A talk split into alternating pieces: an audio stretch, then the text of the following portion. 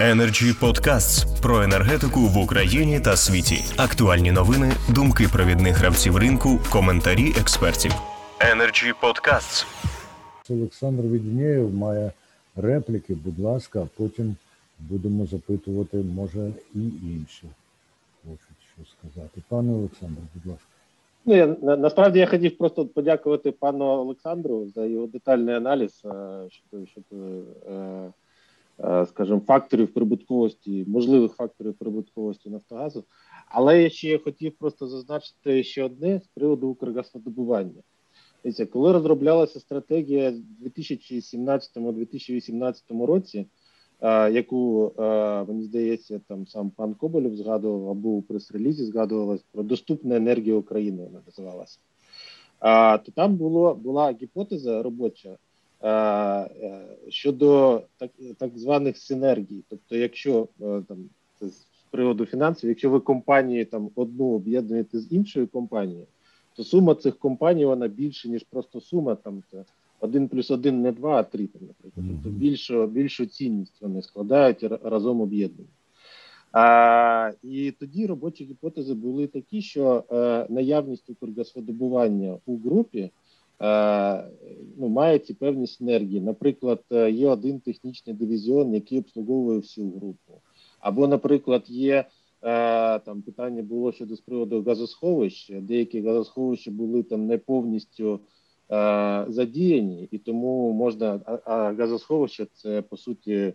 Там, відпрацьовані родовища, з яких можна ще там видобути так званий там буферний там, технічний цей газ, буферний газ.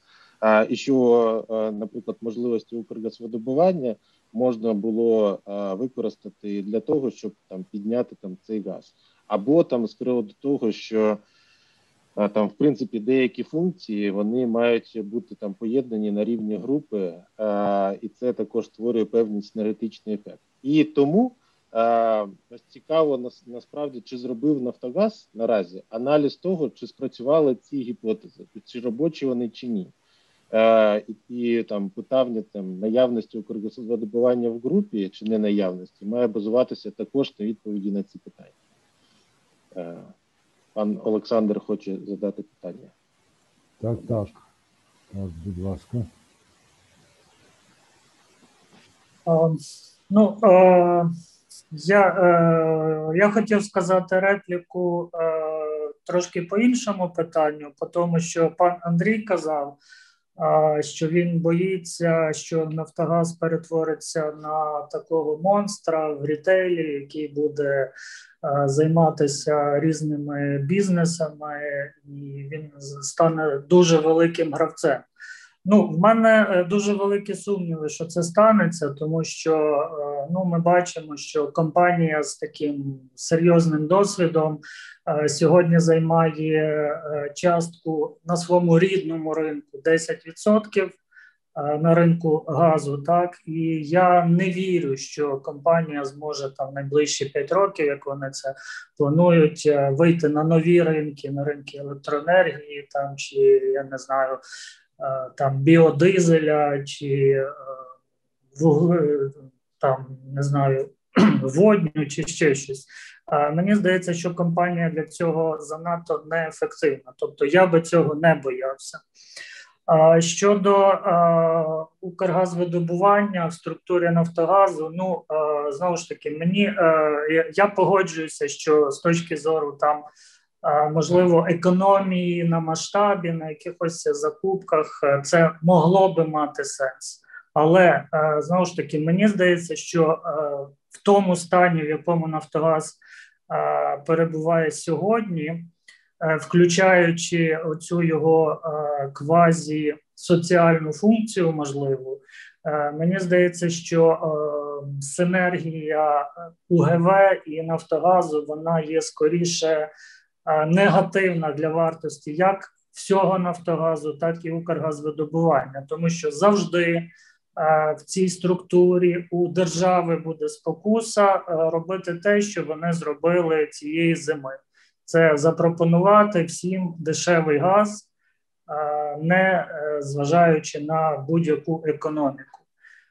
Якщо б Укргазвидобування не був в структурі Нафтогазу, е, я думаю, що у трейдерів Нафтогазу можливо би і не було такої е, можливості, а у уряду не було б такої спокуси за рахунок свого газу власного видобутку, всім пропонувати якісь е, суттєві знижки і де-факто причиняти збитки всій цій структурі.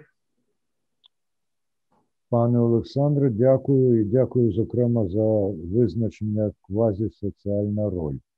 Хтось хоче розвинути, можливо, цю е, думку. Я от дивлюся зараз на статтю, опубліковану в економічній правді під е, дуже цікавою рубрикою спецпроєкт, і бачу, що, наприклад, там є такий розділ, що кажуть експерти про новий курс державної компанії. Обидва експерти, які там процитовані, схвалюють цей курс, і, зокрема, кажуть, що а, стратегія НАК виглядає досить амбіційною і складною, оскільки вимагає від компанії змінюватись одразу в кількох напрямках. Але в цілому вони кажуть, вона відповідає інтересам країни. І, власне, це такий висновок і всієї цієї статті. А там сказано, зокрема, що а, бенефіц, кінцевим бенефіціаром усіх цих вигід є не олігархи чи невідомі іноземні власники, а сама Україна. Наскільки ми далекі від кінцевого бенефіціару? Маю на увазі. Я так розумію з обговорення сьогоднішнього і, до речі, попереднього туру обговорення, що є великі-великі сумніви в тому, що тут вигода взагалі можливо. Хто хоче про, прокоментувати? Валентин О, Андрій Назовецький. Е, знову повертаючись до того, що я казав, якщо ми говоримо про те, що Нафтогаз є е, в повноцінному розумінні ринково орієнтованою компанією, яка працює на е, базуючись на передових західних моделях і управління, і в тому числі виробництва, освоюючи новітні технології, і так далі. так далі. Це одна справа. Якщо ми говоримо, що Нафтогаз при будь-якому уряді або президенті підставляє плече і виконує соціальну функцію, тоді ми маємо просто забути про нормальний ефективний розвиток е, газодобувної промисловості. Тому що, як на мене, ці речі просто несумісні. Або ми дотуємо населення і заробляємо політичні дивіденди, але це, це ці всі дії мають кінцевий. Е, термін, тому що газ сам по собі не поновлюється і не з'являється ні звідки. Або ми е, дійсно відпускаємо Укргазвидобування в повноцінне ринкове плавання з усіма е, плюсами і мінусами, в тому числі цього рішення, оскільки, якщо ми згадаємо ціни 2020 року, це для багатьох компаній енергосектору було шоком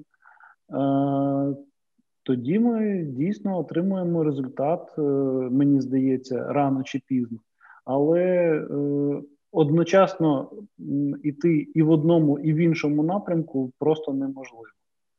Це от моя проста думка. Дякую, пане Андрію. Тут е, е, із трансляції на Ютубі надійшло від Ніколя Ткаченка кілька запитань пов'язаних між собою. Він пише: Я розумію, що кошти підуть на 3D-сейсміку та розвідування буріння на нових родовищах.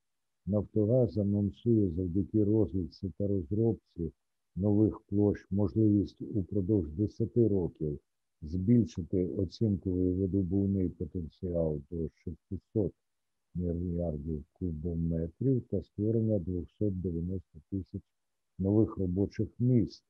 Все це важкий газ, завдяки чому це можна досягти, адже компанія не має на сьогодні сучасних технологій, ані сучасних технічних засобів та відповідного кваліфікованого потенційного людського ресурсу. Хто зголошується прокоментувати це твердження або відповісти на це запитання? Є серед учасників такі. А, Можна я? Так, будь ласка, пане Володимир. Знаєте, а, ну, коли в Укргазвування, Нафтогазі апелюють або краще сказати, спекулюють на тому, що в Україні е, немає ні фахівців, ні технологій, мені завжди хочеться спитати люди: а покажіть, скажіть, що це за технології? Тому що нагадаю, що там до 15-го року Україні працювали або були на етапі розробки всі ключові, ну або там дуже багато ключових е, нафтогазових компаній світу. Це і Chevron, ExxonMobil, Shell, ENI італійська. Це були малі оператори, це Selinus Energy, наприклад. Е, тут сюди заходили Baker Hughes, тут вже працювали Шлюмберже, тут вже працюють Везерфорд і так далі. Про які технології йде мова? Що ну якщо весь цей час, фактично там з 15-го року е, Укргазодування було клієнтом ключових е, цих сервісних компаній. Ну краще за те, що вони пропонують, е, немає. Тобто, це абсолютно спекуляція, вона не має ніякого підґрунтя під собою. Інша справа, що дійсно, ось ми ну я вже почав говорити про операційну ефективність про і про загальний загальну кількість грошей, які ми витратили, та на це з українських компаній, до речі, е, не так багато хто і заробив з цього. Тобто, фактично, у нас така якась проклята модель. Населення платить величезні кошти, Нафтогаз їх збирає, а потім через купівлю іноземних сервісних послуг виводить ці гроші з, України. Тобто, фактично в Україні не залишається ані компетенції, а ці компетенції мали б формуватися і е, покращуватися за рахунок виконання програм е, для в інтересах е, саме українськими компаніями, і сервісних компаній в Україні, до речі, досить багато. Е, більш того, так як Укргазодобування використовувало послуги іноземних компаній, то ці іноземні компанії почали виміщати з українського домашнього ринку наших національних ну наші національні сервісні компанії. Це мова йде там Наприклад, е, компанія Білоруснефть, яка фактично почала тут працювати, отримавши велике замовлення та розбування, витіснила там регіони. Була така борова компанія. Е, зовсім не отримали замовлення Укрбурсервіс Стефанішина. Спецміхсервіс єдина українська компанія, яка отримала тендер на буріння. Взагалі вона через е, там деякий час була обкладена штрафними санкціями зі сторони Укргазодобування і фактично знаходиться в чорному списку або знаходилась він там рік один діє.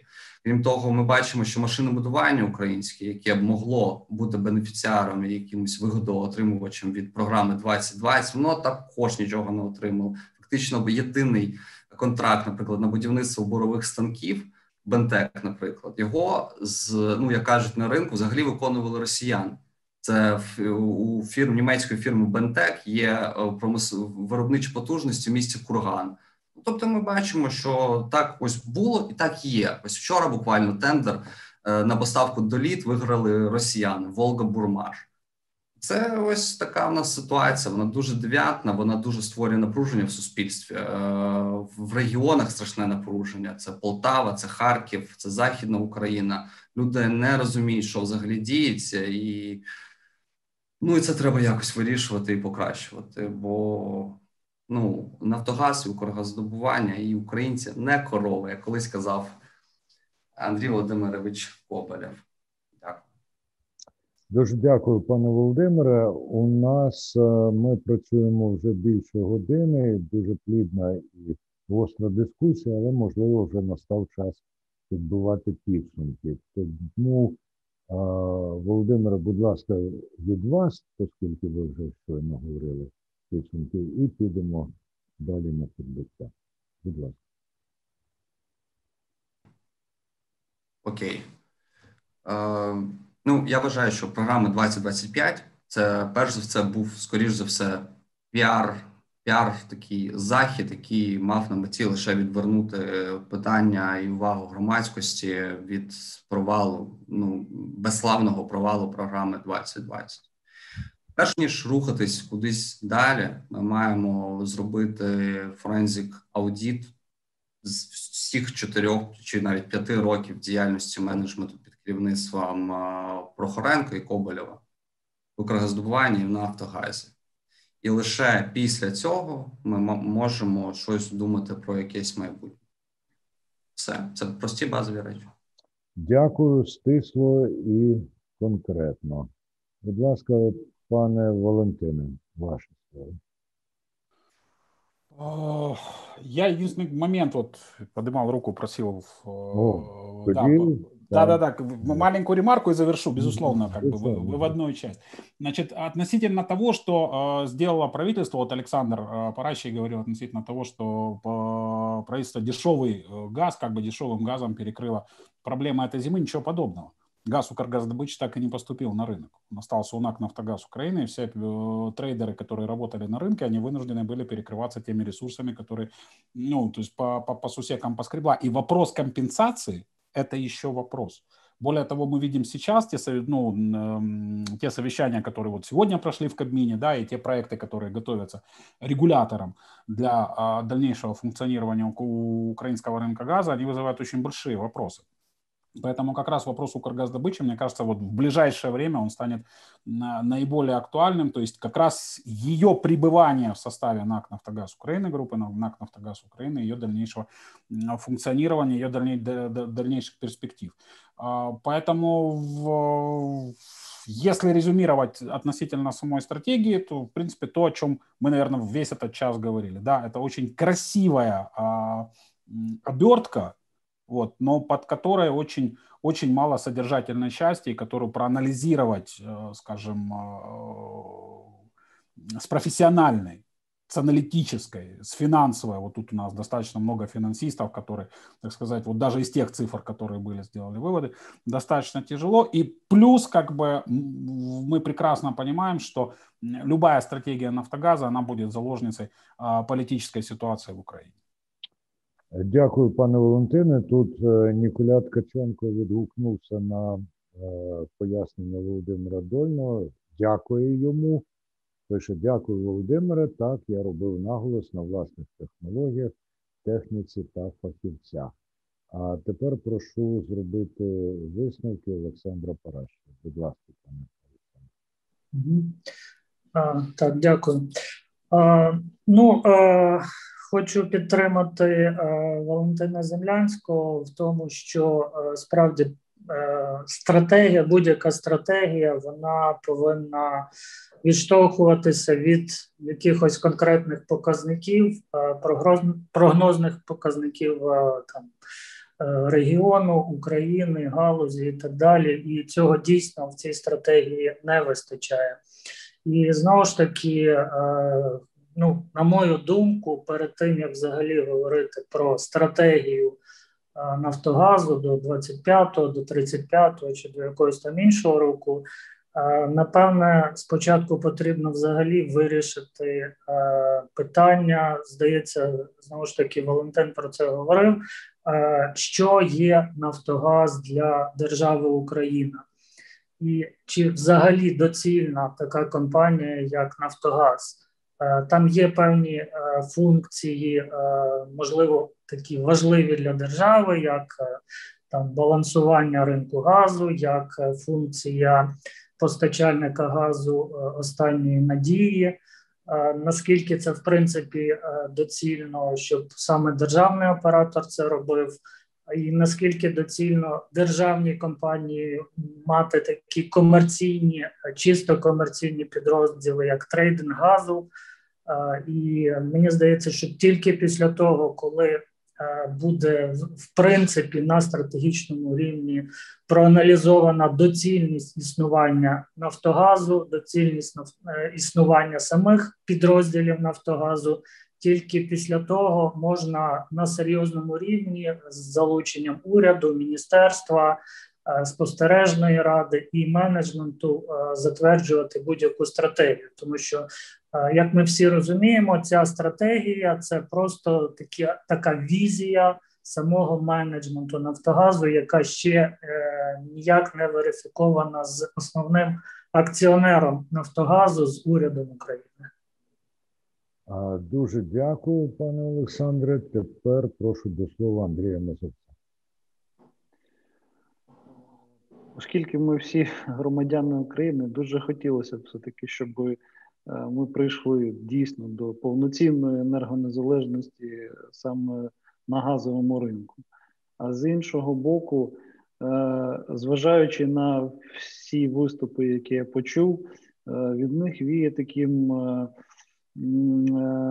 не досить прикритим песимізмом. А песиміст, як ми знаємо, в нашій ситуації це дуже добре поінформований оптиміст. Тому, на жаль, але мені здається, що хотілося б побажати успіхів, звичайно, Нафтогазу, але мені здається, що ця стратегія так і залишиться лише гарним слайдом на форумі, який бачили аж 38 його співробітників в Ютубі і декілька, можливо, сотень в самому залі. Хоча, як казати, для держави Україна це і болісно, і недешево. На жаль. Пане Андрію, 38 це було на момент презентації. Цілком можливо, що потім переглядали ще, тому що тут не одна людина відзначила, що це було красиво. Ну і е, прошу підбити кінцеві е, підсумки Олександра Віднієва. Будь ласка, пане. Дивіться, я скористаюся можливістю перше відповісти там на на репліку Олександра а, щодо того, чи там потрібен Нафтогаз. Мені здається, Нафтогаз потрібен з приводу там, по перше, там причина дуже очевидна. Це те, що Нафтогаза є підписаний транзитний контракт з Газпромом, який приносить Україні 7,2 мільярди доларів. Тому Нафтогаз потрібен. Єдине там а, питання виникає: а в якій дійсно там ролі, яку роль він має відігравати для України в цілому, і це питання має е, дійсно там, поставити кабіну і відповісти на, на, на нього. І тому я просто як такий підсумок е, там для себе з, з, з урахуванням того, що ми, як експертне середовище, не маємо всієї інформації, даних, які стоять за цією презентацією. В мене велике сподівання щодо того, що передані там матеріали, якщо вони передані в Кабмін, е, е, надасть можливість Кабміну фахово і компетентно проаналізувати е, там всю цю стратегію. І якщо знадобиться, щоб їм вистачило сили грамотно і фахово опанувати Нафтогаз, якщо це знадобиться також. Дуже дякую. І для дальшого розвитку нам обов'язково потрібні будуть ще думки таких експертів, яких збирає на ток-шоу Energy Freedom Energy Club. Я вважаю, що сьогодні була гостра запальна дискусія, яка продемонструвала, наскільки добре обізнаними оптимістами є ті люди, які сьогодні зібралися. Дякую всім. Нагадаю тим, хто приєднався до нас у кінці, що можна буде на Ютубі на каналі Energy Club передивитися цю програму. А уже 4 березня Energy Club збирає на фахівців на новий випуск Energy Freedom. Там йтиметься про забезпечення прозорості на енергоринках і про механізми боротьби зі зловживаннями на ринку. Всім дякую за участь, дякую за увагу. На все добре. Energy Club. пряма комунікація енергії.